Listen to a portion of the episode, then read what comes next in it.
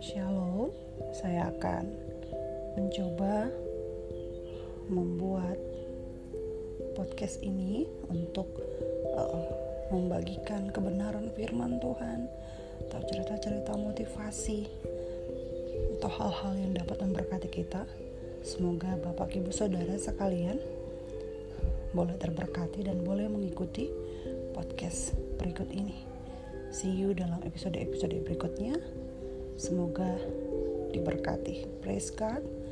Tuhan memberkati.